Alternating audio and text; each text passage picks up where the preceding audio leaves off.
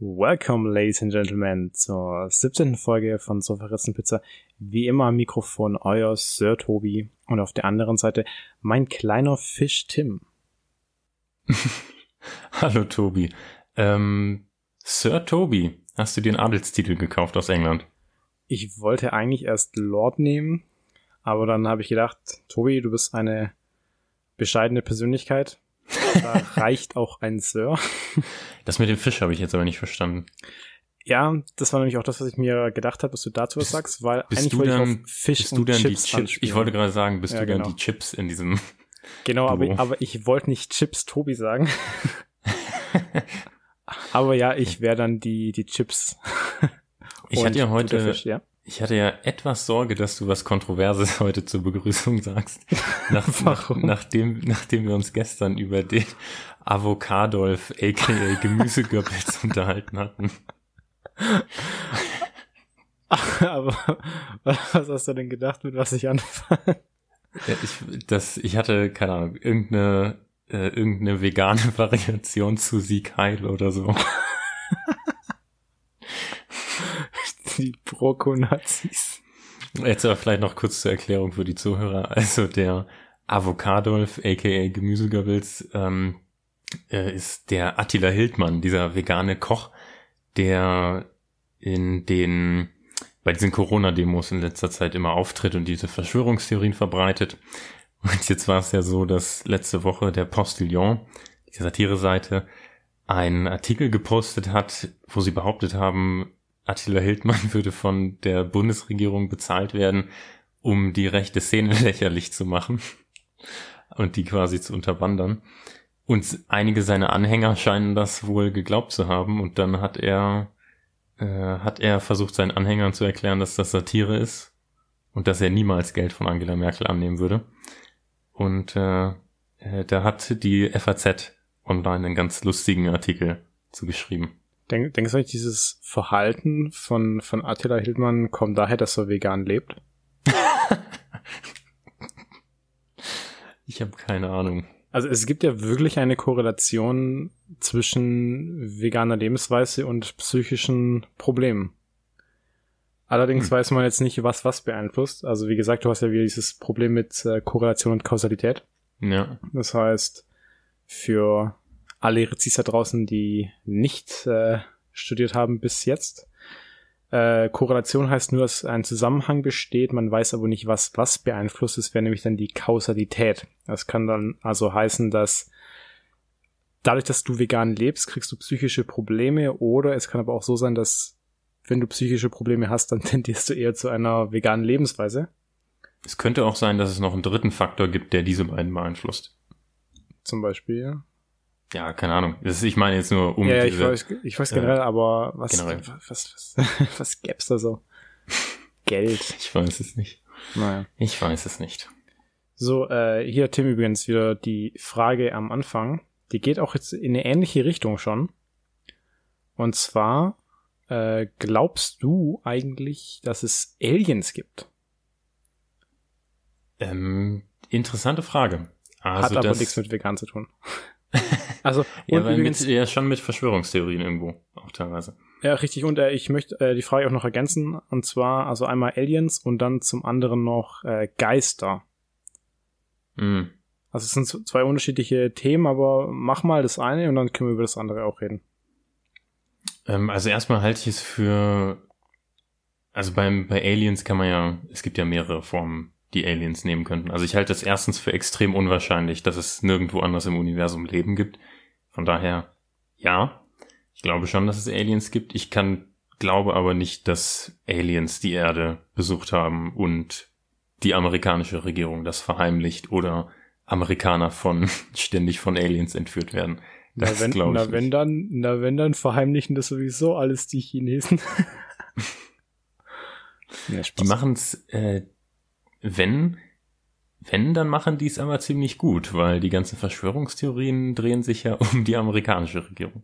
Ja, wobei man da schon auch sagen muss, die Amis, die sind jetzt auch nicht so bescheiden im Hinblick darauf, dass die in so ziemlich jedem Hollywood-Film immer die Helden sind und die Aliens immer nur in den USA landen und so grundsätzlich alles immer nur in den USA passiert. Ja gut, aber also dazu muss man eigentlich auch sagen, dass beispielsweise in Bollywood die Filme auch überdurchschnittlich häufig in Indien spielen. Also da kann man meiner Meinung nach jetzt nicht unbedingt den Amerikanern einen Vorwurf machen, dass sie Filme in Amerika drehen. Ja, aber in Bollywood-Filmen, da geht's auch nur um Singen und Tanzen. Und in diesen US-Filmen, da passiert halt schon noch ein bisschen mehr. Also auch zum Beispiel, wir beide sind ja auch so Avengers-Fans. Und da passiert ja auch so ziemlich alles nur in den USA. So als ob es die anderen Länder nicht geben würde. Also du kennst ja auch keine Superhelden aus anderen Ländern. Ja, es gibt ein paar in den Comics. Es gibt zum Beispiel Captain Britain. Aber die sind natürlich nie in den Filmen vorgekommen. Ja, richtig. Und genau das ist eben das Thema. Also wenn man eben so Hollywood-Filme schaut, hat man das Gefühl, es gibt eben auch nichts anderes als die USA. Und das ist auch ein bisschen, was mich stört. Ja, also es gibt auch immer mal wieder ein paar wenige Filme, die da Ausnahmen von sind. Aber generell bei den großen Blockbustern ist das tatsächlich so. Ja. Da habe ich heute auch tatsächlich eine Filmempfehlung, die da mal dagegen ankämpft, gegen diese Amerikanisierung. Also meine Filmempfehlung spielt in den USA. Hat immer einen leicht britischen Touch vom Stil her, sage ich mal. Aber erkläre ich später. Meine spielt in London und teilweise in Paris. Okay. Ja. Bin ich mal gespannt. Ich hab dir die Empfehlung schon gesagt, Tim. Nur die Zuhörer wissen die noch nicht. Habe ich schon wieder vergessen. Das ist traurig. Ja. Na gut. Aber dann, um auf das Thema zurückzukommen, also ich halte es schon für extrem unwahrscheinlich, dass es nirgendwo im Universum außerirdisches Leben gibt. Zum größten Teil wird das wahrscheinlich einfach in Form von Bakterien sein oder sowas. Interessant ist dann natürlich auch wieder die Frage, ob Leben auf anderen Planeten die gleiche Basis wie von DNA hat oder ob wir es vielleicht erstmal gar nicht als Leben erkennen würden, weil es aus ganz anderen Stoffen besteht. Ja, aber egal. Also man geht ja auch davon aus, dass andere Lebensformen dann auch siliziumbasiert sein können. Genau, ja, das ist ja eine Vermutung. Aber ja, Aliens auf der Erde, dass die Pyramiden gebaut haben und so. Nee, das ist bezweifle ich. Oh, da auch ein Thema mit diesen Kornkreisen. Nee, das machen nicht Aliens. Und das ist ja auch wieder so ein typisches Ding, so das passiert ja auch überwiegend in den USA. Ja. Also sie gibt's schon weltweit, aber überwiegend in den USA und da, also zum einen gibt es Leute, die da auch sagen, die machen das, weil es eine Art von Kunst ist für die. Und viele sagen es eben auch nicht, weil es halt auch eine Straftat ist. Das ist ja Beschädigung von Eigentum. Ja, außer du machst es in deinem eigenen Feld. Ja, aber die machen das in der Regel nicht, weil dann würden die sich ja ihr eigenes Geschäft kaputt machen. Ja, das sind ja Farmer. Die verdienen damit Geld. Außer du nimmst dann Eintritt von den Verschwörungstheoretikern, die es sich angucken wollen. Naja, gut, das ist natürlich auch eine gute Idee. Aber ja, grundsätzlich, Leute, die Aliens, die haben schon Besseres zu tun, als Kornkreise zu machen. Und aber grundsätzlich, ich bin da vollkommen bei dir, also irgendwo im Universum gibt es auch andere Lebensformen.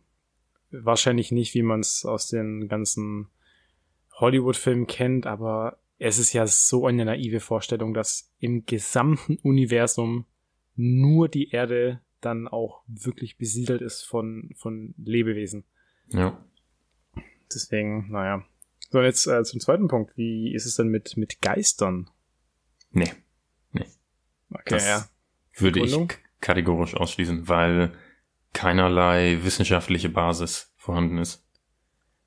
Wobei es ja schon immer diese, da gibt's auch Namen dafür, auch, weiß ich nicht, sogar mit Psychowissenschaft oder so, Psychotik, nee, keine Ahnung.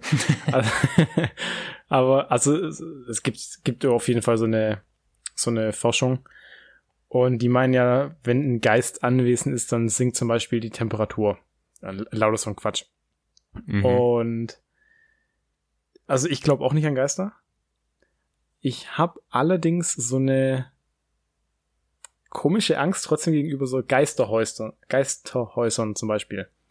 Also wenn irgendwo jetzt ein Schloss steht, was nicht bewohnt wird und da so Gerüchte sind, ja, und die ganzen Eigentümer haben sich dann selber umgebracht, was nicht ausgehalten haben und dies und jenes ist in dem Haus passiert. Also da habe ich dann schon immer so ein mulmiges Gefühl dabei. Also ich würde es da dann, glaube ich, auch nicht unbedingt drauf anlegen.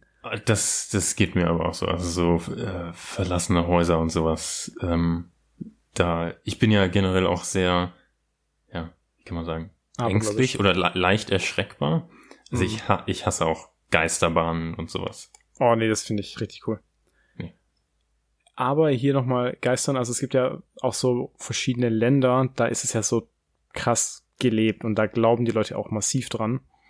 Beispielsweise Thailand, die haben ja so eine Geisterkultur und die bauen ja auch diese kleinen Häuschen und es war letztens auch ganz witzig, also meine Freundin kommt ja aus Thailand und dann habe ich die auch so gefragt, so, ja, glaubst du eigentlich an Geister? Und die meint so, ja, nee. Und nee, in Thailand ist es nicht so, dass man an Geister glaubt. Und dann habe ich auch gesagt, so, vor den Häusern stehen immer so kleine Häuschen rum. Und dann habe ich gefragt, ja, aber wofür sind die denn dann? Und dann hat er selber gesagt, ja, die sind für die Geister. ja, die haben so eine krasse Geisterkultur. Und dann habe ich auch gedacht, wie kann es denn sein, dass so die Geister nur in Thailand leben, aber nirgendwo anders auf der Welt. Weil die haben auch so komische Geschichten und was bei denen auch so ein totales Ding ist, da gibt's so richtig viele YouTube-Videos, da gehen dann irgendwelche Leute mit komischen Gerätschaften in so Ruinen rein und dann kommen so komische Geräusche und dann die sind alle so, was war das?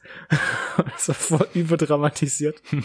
Und dann ist einfach nur irgendwie so ein Käfer irgendwo von der Decke gefallen und hat ein Geräusch gemacht und dann weiß ich, das war bestimmt ein Geist. Aber diese Geisterjäger-Sache, das ist ja auch wieder was in den USA so weit verbreitet ist. Da gibt es ja auch viele Reality-TV-Shows. Ja, ich glaube, es ist halt schon irgendwie faszinierend, aber gleichzeitig ist es halt auch richtiger Bullshit. Also, kann sein, aber ich glaube nicht dran. Also vor allem, dann, wenn es Geister gibt, dann wäre das ja auch irgendwie viel mehr ein Thema. Also dann würde ja auch mal richtig was passieren. Ja. Deswegen. Also ich finde, bei sowas ist ein ganz guter Indikator immer, dass dass du die geringste, ich sag mal, Glaubensrate unter Wissenschaftlern hast. Also unter den Leuten, die sich wirklich mit dem Thema befassen. Ja, gut, das stimmt schon. So, gut, dann haben wir die Frage jetzt auch schon wieder durch. Dann möchte ich hier, ich habe es ja schon gesagt in der Vorbesprechung, möchte ich jetzt hier mal ein Thema ansprechen. Und zwar, ich war heute Morgen wieder produktiv, ja, ich war einkaufen, wie jeden Samstagmorgen, direkt um 8 Uhr. Und dann ist ja gerade immer noch diese Regelung mit 1,5 Meter Abstand zwischen Personen, wenn du dann in der Schlange stehst. Und dann war heute einfach so eine Schlange, dann kommt so eine komische alte Oma, die so offensichtlich auch gesehen hat, dass ich schon dran stehe und warte und die sich dann einfach so vor mich noch hingestellt hat, ohne irgendwas zu sagen, so nicht mal Danke oder sonst. Die hat mich immer so komisch angeguckt und ist dann so ganz langsam reingelaufen. Und dann hat die wirklich diesen Ultra-Klischee-Move gemacht, dass die dann ihren gesamten Scheiß mit Münzen passend gezahlt hat. Und dann hat die auch nicht verstanden, dass die zu wenig Geld hatte dafür. Und dann hat die da rumgekramt. Boah, also da denke ich mir halt auch, die Leute haben jetzt nicht mehr so viel Lebenszeit übrig. So wollen die wirklich damit verschwenden, Münzen rauszusuchen, um dann genau passend zahlen zu können. Also gerade für alte Leute, die da so lange brauchen, wäre ja eigentlich mit Karte zahlen so viel einfacher. Ja, aber die sind ja dann auch wieder so kritisch dagegenüber eingestellt, weil dann sagen die, aber dann wird es doch geklaut von diesen Hackern. Ja, so, von den Hackern. Du hast doch nicht mal Internet. So, was soll denn da passieren? Also, oh Gott. Ich meine, unabhängig davon, dass man eine EC-Karte sowieso nicht übers Internet hacken kann, meines Wissens nach. Du kannst sie aber theoretisch, es gibt wohl Geräte, mit denen du die von einem Meter Abstand oder so auslesen und kopieren kannst oder so. Ah, ja, das stimmt. Aber da gibt's ja auch so ganz schlaue Hüllen, die das blockieren. Das stimmt, ja. Ja. Und deswegen, ja, also heute Morgen schon wieder richtige Klischee-Omi erwischt. Und da wollte ich einfach mal sagen, nee, das geht aber nicht. Das ist, nee. Ach, hier übrigens ein anderes Thema. Ich habe ja gesehen, wir haben ja überwiegend weibliche Zuhörer. Aus irgendeinem Grund. Also ich glaube, fast 80% unserer Zuhörer. Auf die Gesamtzeit, also seit Beginn des Podcasts betrachtet, ja. Oder? Ja. Genau, ja. Und da habe ich mir überlegt, eigentlich müssen wir jetzt so eine neue Rubrik noch einführen, um dieses Publikum auch zu bespaßen. Schminktipps. Ja, dass wir so über Schminktipps reden. Oder andere Sachen, die Frauen so tun. So. Ich weiß nicht, ob wir zwei da die richtigen für sind. Nö, wieso? Ja, so über Pferde oder keine Ahnung, Twilight. Ja, wir können ja mal Schnulzen als Filme empfehlen. Ja, 50 Shades of Grey. Da ja auch übrigens voll das krasse Thema, also gut, das ist ja auch bekannt, dass damals dann auch so Kabelbinder dann ausverkauft waren in den Baumärkten, weil da irgendwelche so 40-jährigen Frauen dann 50 Shades of Grey nachspielen wollten oder so, keine Ahnung. Da haben die Baumärkte aber das Geschäft ihres Lebens gemacht. Oh, sehr gut. Ja gut, jetzt haben wir auch schon wieder 17 Minuten totgeschlagen. Das heißt, ich glaube, wir können jetzt gleich mal mit Rätselspaß anfangen, weil wir müssen ja schnell durchkommen. Weil wir ja heute tatsächlich aus irgendeinem Grund ein Straßenfest haben. Bei dir? Bei mir. Und ich weiß auch noch gar nicht, wie das überhaupt funktionieren soll, weil ich habe gedacht, so Feste sind gar nicht erlaubt. Ach so, stimmt, da hatte ich jetzt gar nicht dran gedacht, als du es erzählt hast. Ja, ist mir auch erst heute Morgen eingefallen. Also da steht auch dran, ja, bring your own. Die haben wohl keinen Verkauf. Aber trotzdem. Vor allem, hier muss man auch mal noch sagen, an die Leute in München, gut, die werden es jetzt eh nicht hören dann, schon allein der Tatsache geschuldet, dass wir es sonntags hochladen und das heute stattfindet. Da ist ja so ein illegaler Rave geplant in München. Einfach, weil die Leute Bock auf Saufen haben und Party. Ey, das ist doch so behindert. Ja. Ach. Aber auch schon allein die Tatsache, dass man es ankündigt. Das ist ja auch kein smartes Vorgehen. Aber, mein Gott. Gut, genug Hate für diese Folge, dann mal Rätselspaß. Sehr gerne. Also ich hatte ja schon angekündigt, Tobi, es geht diese Woche um Geschichte, historische Ereignisse. Ich habe 4 mitgebracht und ja, werdet ihr dazu mal ein paar Fragen stellen. Vom ersten hast du vielleicht schon mal gehört. Das ist der Great Emu War, also der große Emu-Krieg übersetzt. Ah ja, ja. Ja gut, meine Frage an dich wäre jetzt, was ist da passiert? Was war das für ein Ereignis? Also da war die Emu-Population sehr hoch und ich glaube, das war in Australien. Richtig? Emus leben nur in Australien, ja. Noch kurze Info für die, die es nicht wissen. Das sind Laufvögel, die so ähnlich aussehen wie der afrikanische Strauß, werden bis zu 2 Meter groß. Und, ja. Genau, und diese Emu-Population, die war zu hoch in Australien, die haben dann angefangen, die Felder zu zerstören und dann hat man auch Zäune gebaut und die haben die aber nicht davon abgehalten, trotzdem die Felder zu zerstören und dann ist das Land gegen die Emus in den Krieg gezogen und die haben verloren. Ja. Also, Tim, du wirst jetzt wahrscheinlich auch denken, so, warum weiß der Tobi das?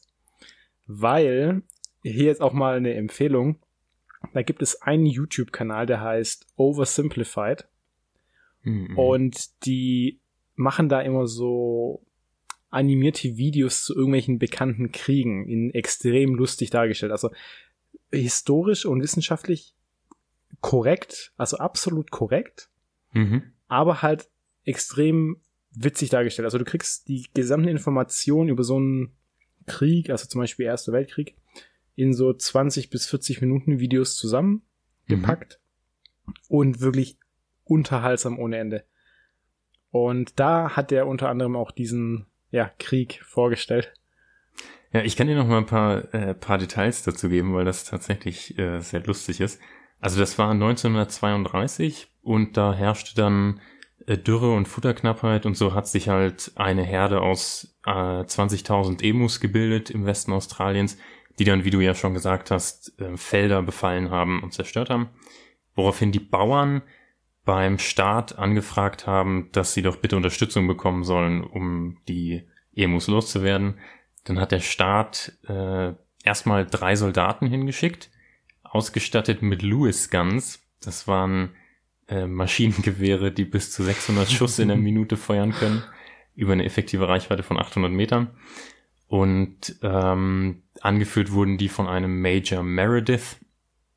Nach 6 Tagen hatten die 2500 Schuss abgefeuert und nach unterschiedlichen Quellen unterschiedlich viele Emus getroffen. Die niedrigste Zahl war 50, 2500 Schuss. Andere Quellen sagen auch, es waren 200, aber von 20.000 sind das natürlich nicht so viele. Richtige Stormtrooper. Die sind dann halt auch schnell weggelaufen, die Emus, weil die können ja bis zu 50 km/h schnell laufen. Dann haben sie versucht, diese Lewis Guns hinten an einem Fahrzeug anzubringen und die Emus so zu verfolgen und abzuschießen. Aber da waren die Emus zu schnell wegen des schwierigen Geländes, dass sie mit dem Auto nicht hinterhergekommen. Und die Emus haben dann auch angefangen, neue Taktiken zu entwickeln und sich in kleinere Gruppen aufzuteilen und Speer aufzustellen, die dann Alarm geschlagen haben. Schon traurig, dass die einfach schlauer waren als die. Ja. Und es gab dann noch einen zweiten Einsatz und am Ende waren wohl ungefähr 1000 Emus tot, was halt immer noch nicht so viele sind von den 20.000 und dann über die nächsten Jahre haben die Bauern immer mal wieder Unterstützung angefordert, aber keine militärische mehr bekommen und dann haben sie halt vermehrt Zäune, auch höhere Zäune gebaut, aber also es war dann zu dieser Zeit vor allem bedingt durch die Futterknappheit. Inzwischen, also über die letzten 100 Jahre gab es nicht mehr so viel große Herdenbildung von Emus, deswegen, es gibt auch nicht mehr so viele von denen. Deswegen ist das kein großes Problem mehr gewesen danach. Sehr gut. Da habe ich jetzt meinen ersten Punkt. Ja, Glückwunsch. Ich glaube, du hast nicht damit gerechnet, dass ich das gewusst habe, oder? Ich hatte ja gesagt, es könnte sein, dass du davon schon mal gehört hast. Ah, okay. Jetzt, wo du sagst, du schaust diesen YouTube-Kanal mit Kriegen, kann es sein, dass du noch ein zweites später weißt. Aber jetzt erstmal geht es um den St. Scholastica Day Riot, also den Aufruhr am St. Scholastica-Tag. Das war ein Aufruhr im Jahr 1355 in der Stadt Oxford. Und zwar war das eine mehrtägige Auseinandersetzung zwischen Studenten der University of Oxford und Bewohnern der Stadt Oxford. Meine Frage an dich ist, wie dieser Aufruhr wohl ausgelöst wurde. Kleiner Tipp, um es ein bisschen einzugrenzen. Der Aufruhr startete in der Swindlestock Tavern. Oh, das ist aber nicht sehr, sehr viel. Hat man damals auch schon so richtig Studentenpartys geschmissen? 1355. Ja, bestimmt, oder? Also auf jeden Fall waren da Studenten in dieser Taverne zum Trinken. Also die haben sich da ordentlich einen reingeballert und dann haben die, weil es krasse Oxford-Studenten waren, haben die sich gedacht, wir sind schlauer als die Bauern und haben dann rumgepöbelt. Ja, es geht schon in die Richtung. Also sehr gut. Es ging konkret um 2 Studenten, die ein Argument mit dem Wirt hatten. Mhm. Was könnte der Streitpunkt jetzt konkret gewesen sein? Irgendwas Lateinisches. Irgendeine Übersetzung? Das ist jetzt also es ging um das Trinken. Um das Trinken.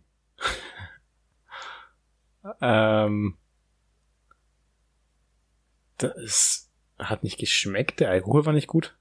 Ja, genau. Sie haben sich über die Qualität des Weines beschwert, sind dann handgreiflich geworden und dann ist dieser Aufruhr eskaliert.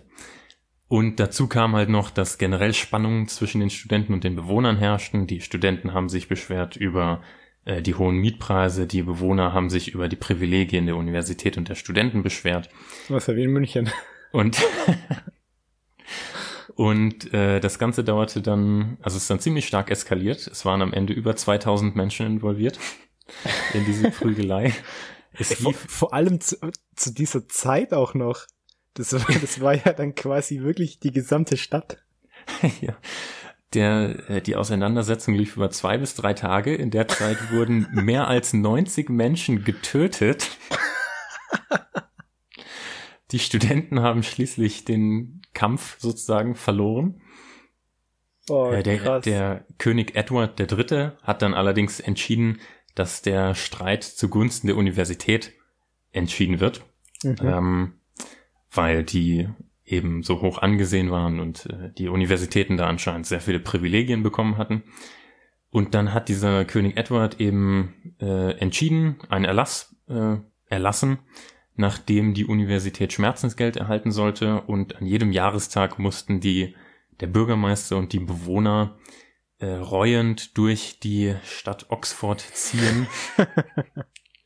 Und die Universität hat neben dem Schmerzensgeld noch die Kontrolle über die Produktion und den Handel von Alkohol in Oxford erhalten.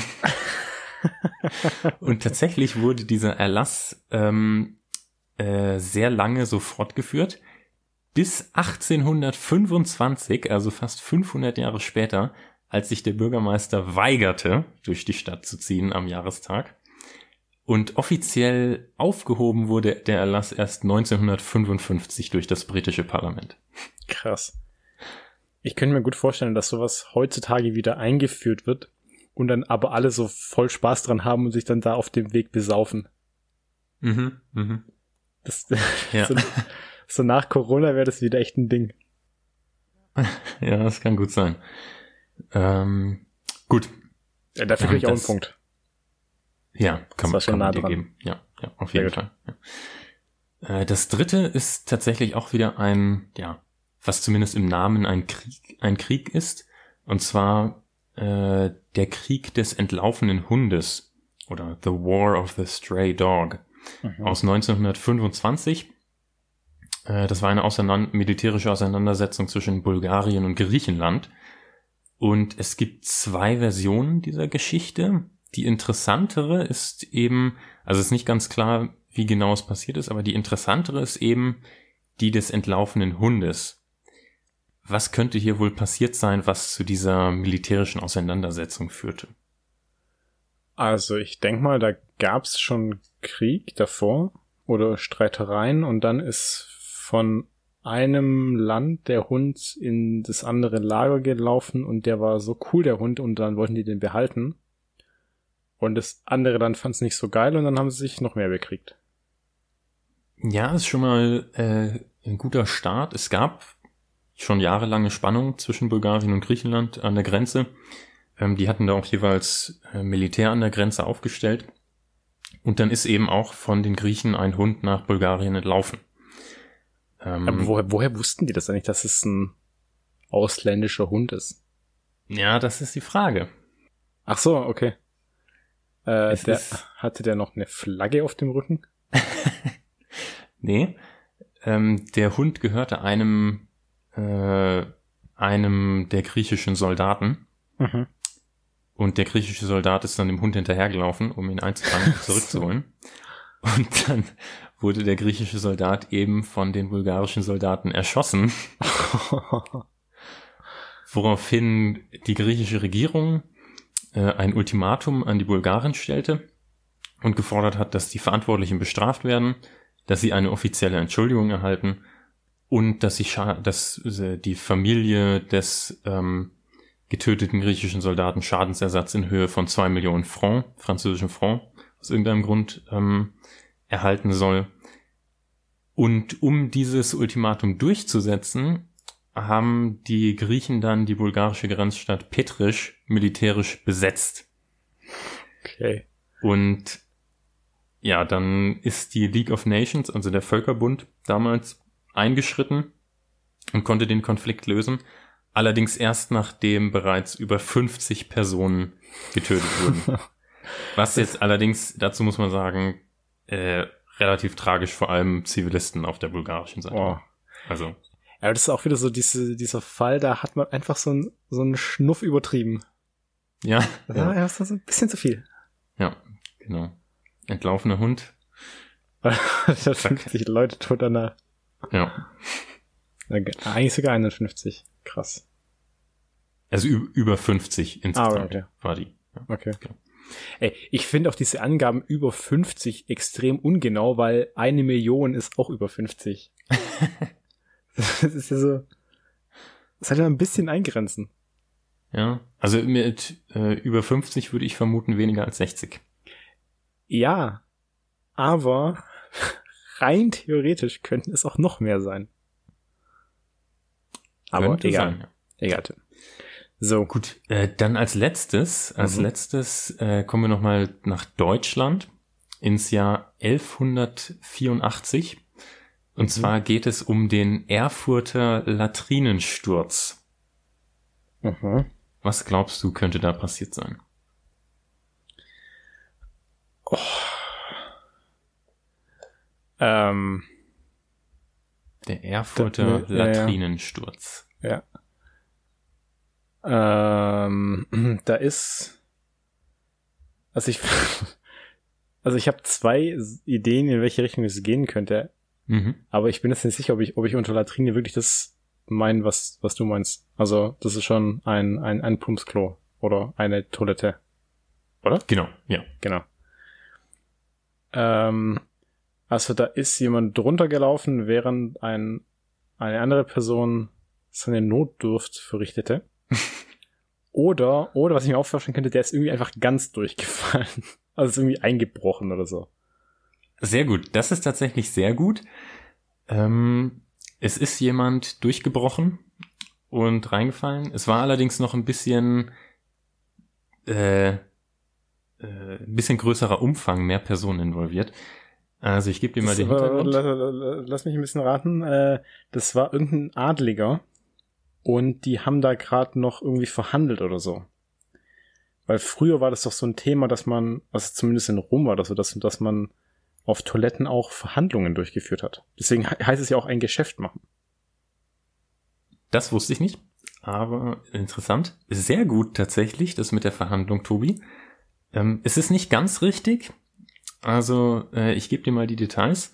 Wie gesagt, 1184, da war Heinrich der Sechste, also König und später Kaiser des Heiligen Römischen Reiches, gerade auf einem Feldzug gegen Polen, wie anscheinend typisch für Deutsche in der Geschichte. Und auf seinem Weg dorthin hat er dann in Erfurt gestoppt, weil er einen Streit zwischen einem Erzbischof und einem Landgrafen schlichten sollte. Mhm. Und dann hat er eben mit großem Gefolge, fast 100 Leuten, sich versammelt im zweiten Stock eines Gebäudes. Da ist nicht ganz geklärt, ob das jetzt in der Burg war oder im Erfurter Dom. Auf jeden Fall im zweiten Stock eines Gebäudes. Und anscheinend war der Boden in diesem zweiten Stock schon relativ morsch und hat dieser großen Anzahl Personen nicht standgehalten. Aha. Der ist dann gebrochen. Die sind dann alle runtergefallen in den ersten Stock, oder wo der Boden allerdings auch schon sehr morsch war. Deswegen sind die da auch direkt durchgebrochen. Und da drunter war dann die große Abtrittgrube, also Latrinengrube, in der das die ganzen Exkremente gesammelt waren. Die sind dann alle da reingestürzt, bis auf Heinrich, der tatsächlich aus seiner Sicht glücklicherweise in einem steinernen Erker saß und damit nicht auf dem morschen Boden. Mhm. Dann sind natürlich noch die Trümmerteile hinterhergestürzt, haben mehrere Leute erschlagen. Es sind ungefähr 60 Leute gestorben und zum Großteil sind sie in den Exkrementen ertrunken und erstickt. Oh, krass. Das ist ja ein richtiger Scheiß-Tod.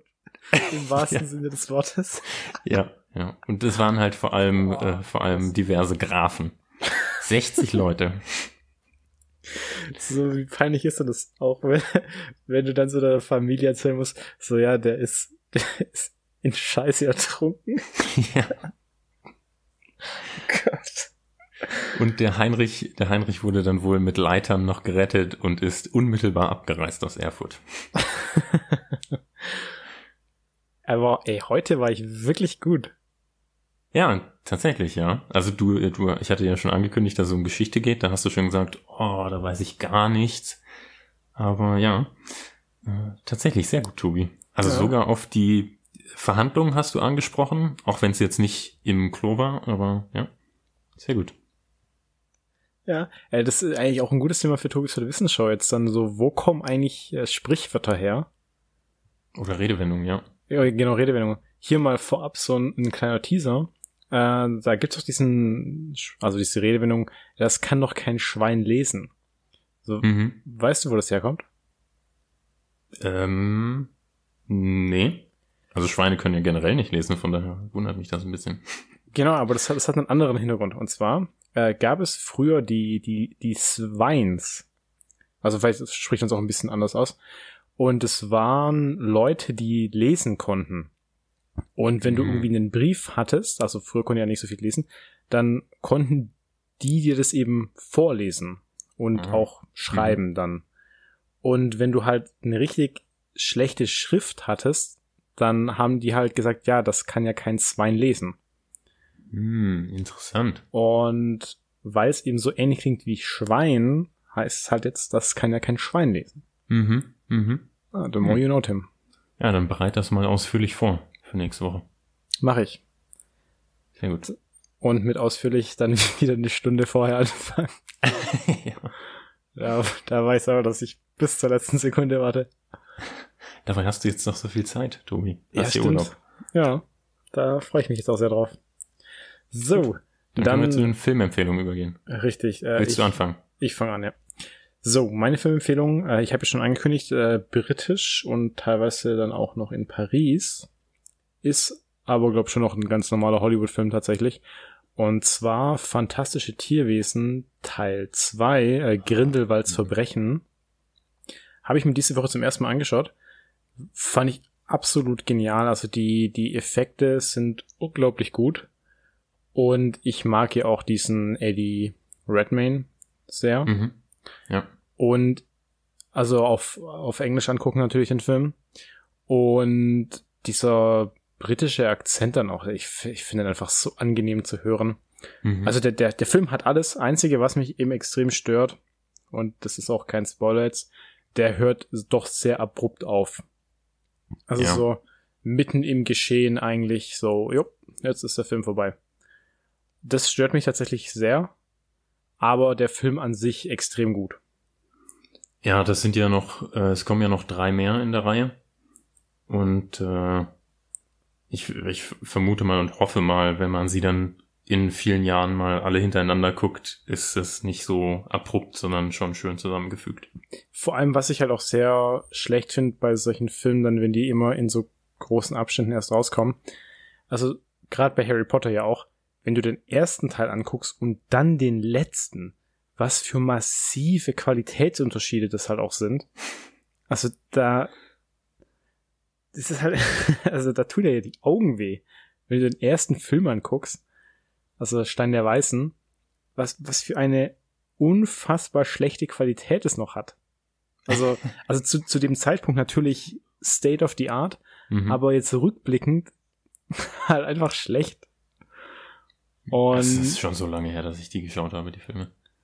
Ja, und vor allem da muss man auch noch sagen, da war es ja auch noch doppelt problematisch, weil gerade die ganzen Kinderschauspieler dann ja auch schnell altern. Also da siehst du den Unterschied halt pro Jahr einfach deutlich mehr, als wenn jetzt ein Schauspieler von 30 auf 35 geht. Ja. Und deswegen auch in den Harry Potter Teilen, da hast du das Gefühl, so die werden einfach zu schnell alt. Also im quasi 8. Teil ja dann, weil der 7. Teil ja in 2 Teile aufgesplittet wurde, da sind die einfach erwachsen. Weil das ist einfach krass, das sind keine Schüler mehr. Ja, da sollen die, glaube ich, eigentlich 17 sein, aber die Schauspieler waren ja halt schon Anfang 20. Ja, genau. Und das waren halt auch nicht so die Schauspieler, die so krass jung geblieben sind. Also zum Beispiel Daniel Radcliffe hast du schon deutlich angesehen, dass er kein 16-jähriger Schüler mehr ist. Ja. Aber, naja. So, das war meine Filmempfehlung. Und Gut. Dann darfst du jetzt. Gerne. Ich habe tatsächlich eine Filmempfehlung, die ich gestern erst das erste Mal angeschaut habe, die seit Mittwoch, glaube ich, auf Prime Video, Amazon Prime Video verfügbar ist. Mhm. Das ist der Film Knives Out von 2019. Ah, das ist... Warte, lass mich überlegen. Ist es mit irgendeinem Schwarzen? Das ist mit Lakeith Stanfield als Lieutenant. Aber Knives Out, das kommt so krass bekannt vor. Ja, also ich glaube, das ist ein Film, der dir sehr gut gefallen würde, weil es sehr ähnlich zu diesem Agatha Christie Film ist, wie Mord im Orient Express, weil es eben ein Murder Mystery ist in einem alten Landhaus, allerdings in den USA, und Familiendrama, der Patriarch wurde an seinem 85. Geburtstag ermordet und dann kommt eben die Polizei und auch dieser Privatdetektiv, gespielt von Daniel Craig, der versucht rauszufinden, was passiert ist. Extrem gut, super spannend, auch sehr lustig, und einige Twists, die man nicht kommen sieht, die aber im rückblickend vollkommen Sinn machen und die Augen öffnen.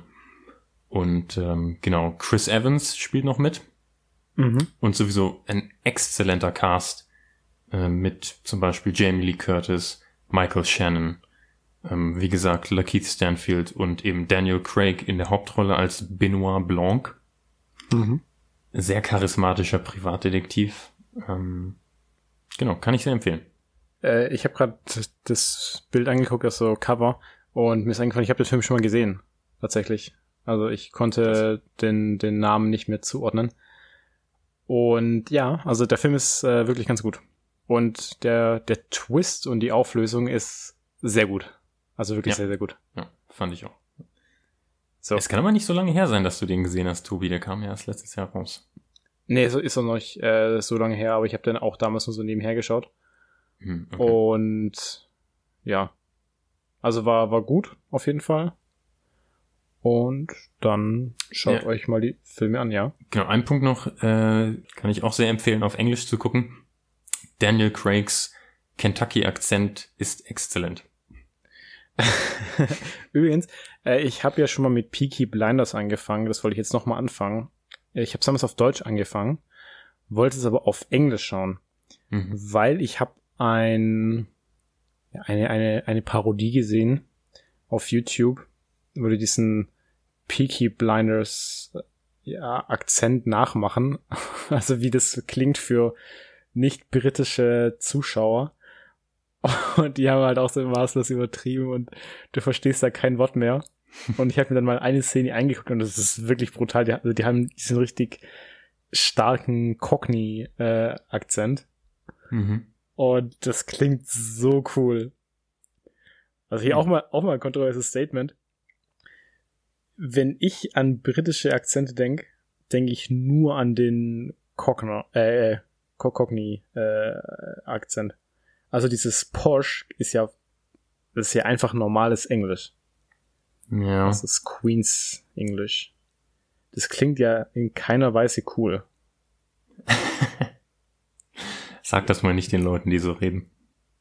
Ja, das ist diese ganze komische Wannabe-Oberschicht. Das ist ja keine Ecken und Kanten dran. Das klingt einfach richtig steril. Aber so ein richtig Londoner Accent, das ist total geil.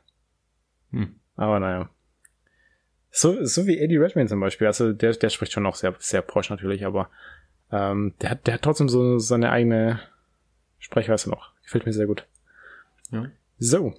Dann wären wir jetzt auch schon wieder durch für diese Woche. Wieder eine gute Zeit geschafft. Dann wie immer, vielen Dank fürs Zuhören. Lasst uns eine Bewertung da. Schreibt uns auf Instagram, soverrissen_pizza. Und dann hören wir uns wie immer in der folgenden Woche wieder mit neuem Inhalt der So verrissen Pizza. Genau, auch von meiner Seite danke fürs Zuhören und bis zum nächsten Mal. Ciao. Da mach's gut, ciao.